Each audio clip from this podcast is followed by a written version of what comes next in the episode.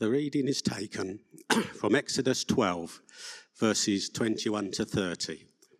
That's Exodus 12, 21 to 30, and it's on page 69 of the Church Bibles. Then Moses summoned all the elders of Israel and said to them, Go at once and select animals for your families and slaughter the Passover lamb. Take a bunch of hyssop, dip it into the blood in the basin and put some of the blood on the top and on both sides of the doorframe. None of you shall go out of the door of your house until morning.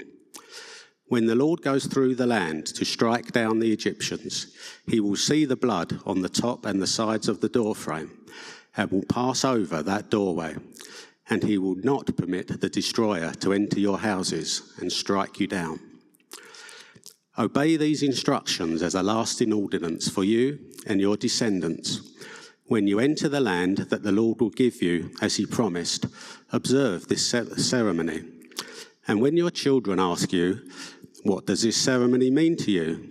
then tell them it is the Passover sacrifice to the Lord, who passed over the houses of the Israelites in Egypt and spared our homes when he struck down the Egyptians. Then the people bowed down and worshipped. The Israelites did just what the Lord commanded Moses and Aaron. At midnight, the Lord struck down all the firstborn in Egypt, from the firstborn of Pharaoh, who sat on the throne, to the firstborn of the prisoner, who was in the dungeon, and the firstborn of all the livestock as well. Pharaoh and all his officials and all the Egyptians got up during the night and there was loud wailing in Egypt, for there was not a house without someone dead. This is the word of the Lord. Thank you, Terry, very much indeed. So, two disciples of Jesus trudging back from Jerusalem to Emmaus, dejected, numbed, confused by Jesus' uh, brutal crucifixion and his speedy burial, and now news that his body has disappeared. A stranger joins them on the road and asks, What are you, what are you discussing? Why do you look so sad? The travelers cannot believe that this naive visitor doesn't know what's happening in Jerusalem, so they explain. It's a story of hopes that have been dashed, it's a story of crushing disappointment. But then the conversation takes the oddest turn. You'd expect the stranger to commiserate with them or to try and find out more about what's happened. Instead, the stranger gently rebukes them. He said to them, How foolish you are! How slow to believe all that the prophets have spoken. Did not the Messiah have to suffer these things and then enter his glory? And beginning with Moses and all the prophets, Jesus explained to them what was said in all the scriptures concerning himself. Now, we're going to cover the rest of that startling resurrection appearance after Easter. For now, we are zeroing in on this unforgettable seven mile walk. All we know for sure is that Luke tells us that beginning with Moses and all the prophets, Jesus explained to them what was said in all the scriptures concerning himself. And that in particular, Jesus' purpose was to show that his messianic suffering was necessary. It was foreseen. It was anticipated. It was a cost that he had embraced rather than a tragic misfire to end his promising life. So we're going to attempt to cover the most likely themes and passages that Jesus would have chosen, starting with the Passover lamb. Now, you may be thinking, well, how can we be so confident that the Passover lamb would have been part of this overview that Jesus gives? Well, we have very strong evidence that the Passover was central to Jesus' understanding of his suffering and death. he deliberately chose the backdrop of the sweeping Passover celebrations in Jerusalem for his final run in with the authorities. Jesus chose a Passover meal as the time to tell his dearest friends that his imminent death was the unveiling of a new covenant, a, new way of relating to God. And other New Testament writers pick up this theme. Paul says in 1 Corinthians 5, he says of Jesus that he is Christ, our Passover lamb. At the beginning of John's gospel, uh, we hear John uh, the Baptist proclaim Jesus as Jesus, Lamb of God. In 1 Peter 1, we read, The precious blood of Christ, a lamb without blemish or defect. In Revelation 5, verse 6, you may remember, uh, we hear, Then I saw a lamb looking as if it had been slain. So we need to remind ourselves what happened at the first Passover. We have to go back to Exodus uh, for, to Terry's reading. We have the growing, often contrary family of Israel have now become a nation, but in a foreign land, Egypt. The Exodus tells us the story of how God saves this enslaved, oppressed nation and then gives them the law to help them live distinctive and holy lives. And Moses stumbles out of his life of pampered luxury in Pharaoh's palace to be an unlikely and, we have to admit it, unwilling leader of the Israelites. Let my people go, he thunders on repeat to Pharaoh. No, I will not, says Pharaoh. And so begins a ping pong of power and stubborn hearts. The Egyptians suffer a series of ever more devastating plagues, but still Pharaoh will not yield. He will not let the people go. And so comes the great crisis. God directs the Israelites to use a young lamb as a sacrifice to save them from the fate of the death of their firstborn. They are to select a one year old male lamb in the prime of its life without defect. At twilight, the head of the household is to slaughter the lamb, being careful not to break its bones. Then, with hyssop, to wipe the lamb's blood on the doorframe of the house. The lamb was to be quickly roasted and eaten. Uh, there wasn't time enough to let the bread rise to be cooked, so they ate unleavened bread instead.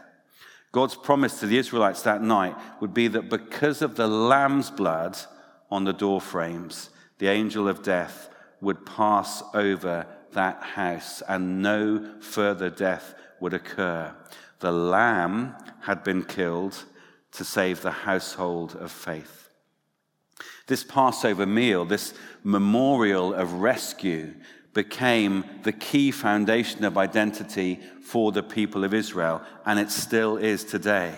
The special day, the, the Pesach, the memory of freedom, was used to retell this story of rescue. A child would ask at the meal, Why is this night different from all the other nights? And the answer would come because this is the night when our God, the Holy One, came down to Egypt. The Passover turned out for the people of Israel to be like a, a birthday party, a space for God's people to remember who they are, that they are loved and redeemed, and to remember that God wants them to be free on the table right across the Mediterranean at the time of Jesus was unleavened bread and roast lamb and bitter herbs to capture the sorrow of slavery, but also cups of wine to thank God for freedom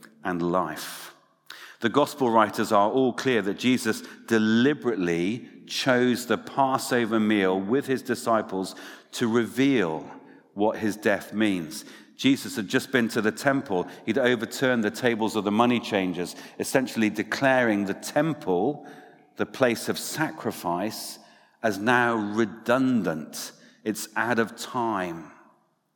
There they are, sat together for the Passover meal in a specially prepared place. Jesus changes the words but he keeps the unleavened bread and the wine. Take this bread and eat it, he says. But now it's my body broken for you. Do this in remembrance of me, he says. Egypt and an old slavery recedes, and in its place it comes a greater vision uh, freedom from our slavery to sin. Drink this, all of you, he says, taking the cup. It is the blood of the new covenant. It's shed for you, but it's also shed for many for the forgiveness of sins. The Passover, Jesus is saying, was anticipatory. It pointed forwards to something deeper and greater and more real. Now, I don't know how Jesus got these points across. No one does. Tantalizingly, we just get a report that Jesus did this probably two hour sermon, two hour Bible view to Cleopas and the other disciple. And so we have to sort of fill in and see uh, if we can imagine what he said. But one possibility for part of that sermon was that Jesus drew their attention to the extraordinary timing and, and overlapping similarities between the Passover as it happened and as it was then celebrated by the people, and the tragedy of Holy Week that the disciples were still failing to resolve. So Jesus might have said to them, Don't you recall that the sacrificial lamb, and you can read it in Exodus 12, that, don't you recall that the sacrificial lamb was to be selected on the 10th day of the month of Nisan? That was Sunday, just over a week ago uh, for the disciples. What happened on that Sunday? That Sunday was the day that crowds of Israelite worshippers thronged the streets to proclaim, We've found our king. Here he is, the true son of David. Don't you recall, says Jesus, potentially, that the sacrificial lamb was supposed to be chosen on that day, the very day that the crowds proclaim Jesus as king, the son of David? Have you considered, Jesus may have said, that the sacrificial lamb had to be a one year old male in the prime of its life without defect? Wasn't Jesus also in the prime of his life and without fault, without shame, wholly innocent of all the wrongdoing that was heaped upon him? Have you, have you realized that? Jesus might have said in all of the kerfuffle of what's happened. Doesn't it strike you, Jesus might have said, as incredible that according to Moses, and again we can read it in Exodus 12, doesn't it strike you as incredible that according to Moses, the lamb was to be sacrificed at twilight on the 14th day of Nisan? Do you remember what day Jesus was killed? He was killed late in the day on the 14th of Nisan last week. Do you remember what time it was? It was three o'clock in the afternoon as the light began to fade. Jesus may have said, Have his friends told you what happened after he died? They broke the legs of the two men crucified either side of him, but they never broke his legs. Doesn't that remind you of the Passover lamb and God's command that not one of its bones was to be broken? The Passover in Egypt was a radical, wonderful act of costly liberation for the people of Israel. The lambs had to die for the people to live. Something greater, truer, something perfect, Jesus might have said, has just happened right in front of you.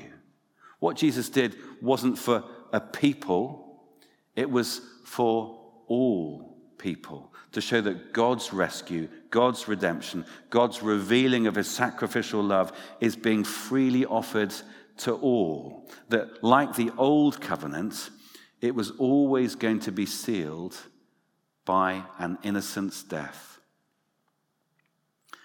No wonder their hearts started to sing as they listened to Jesus on that road. We may have to work a little bit harder as the Passover is further away in time and in culture. But we can't miss God's purpose here. The first Passover revealed God's ironclad will to bring his people to a costly freedom. This new Passover, this new covenant, sees God himself become the sacrificial lamb. It is a gargantuan step up in the cost of the sacrifice. And it is an eternal loud hailer that echoes across history to all races and at all times. God chose death so that we can know life. Amen.